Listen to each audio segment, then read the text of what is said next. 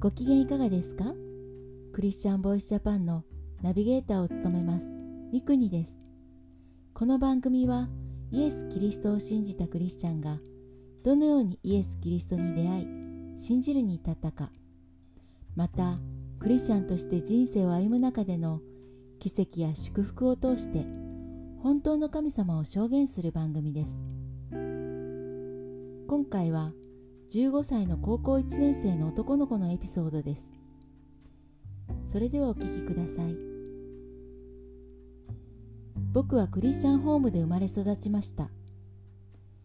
教会の幼稚園に通い日曜日にもイエス様のことを聞いてきましたので小さい頃に素直にイエス様を信じました。信じてはきましたが周りの環境に守られてきたことが大きかったと思います。しかしある時から自分の心が満たされないというか何かが足りないというか心に虚しさを感じていました。その虚しさは何が原因か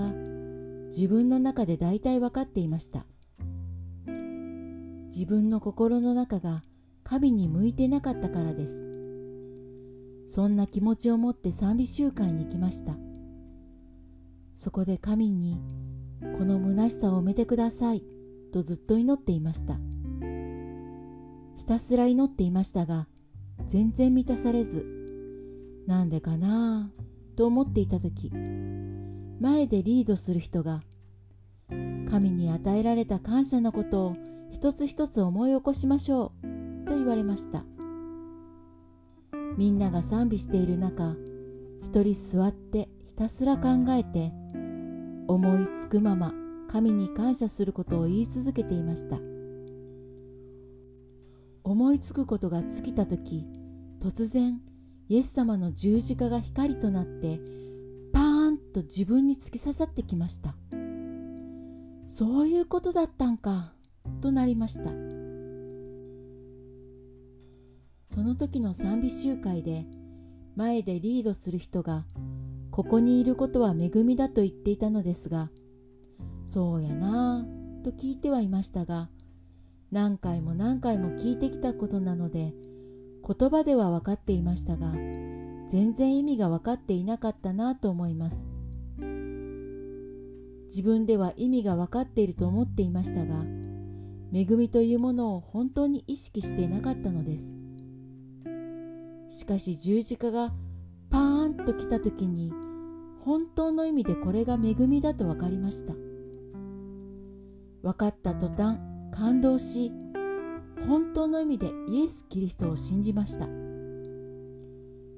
今までもイエス様に触れられた時は毎回毎回背中がふわっと暖かくなる感じでしたがこの時は今までとは違う特別なものを感じました。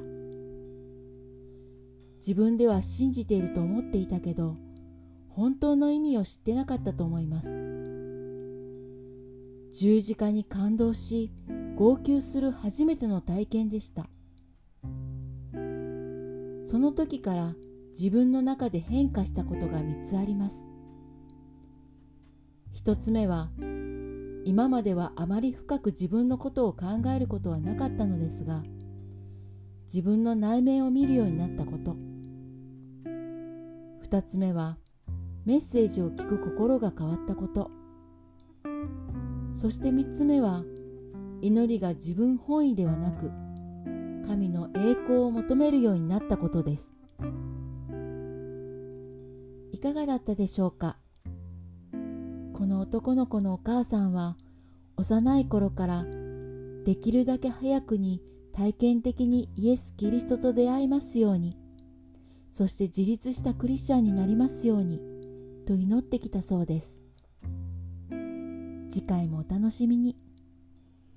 聞いてくださるすべての人の上にイエス・キリストの祝福がありますように。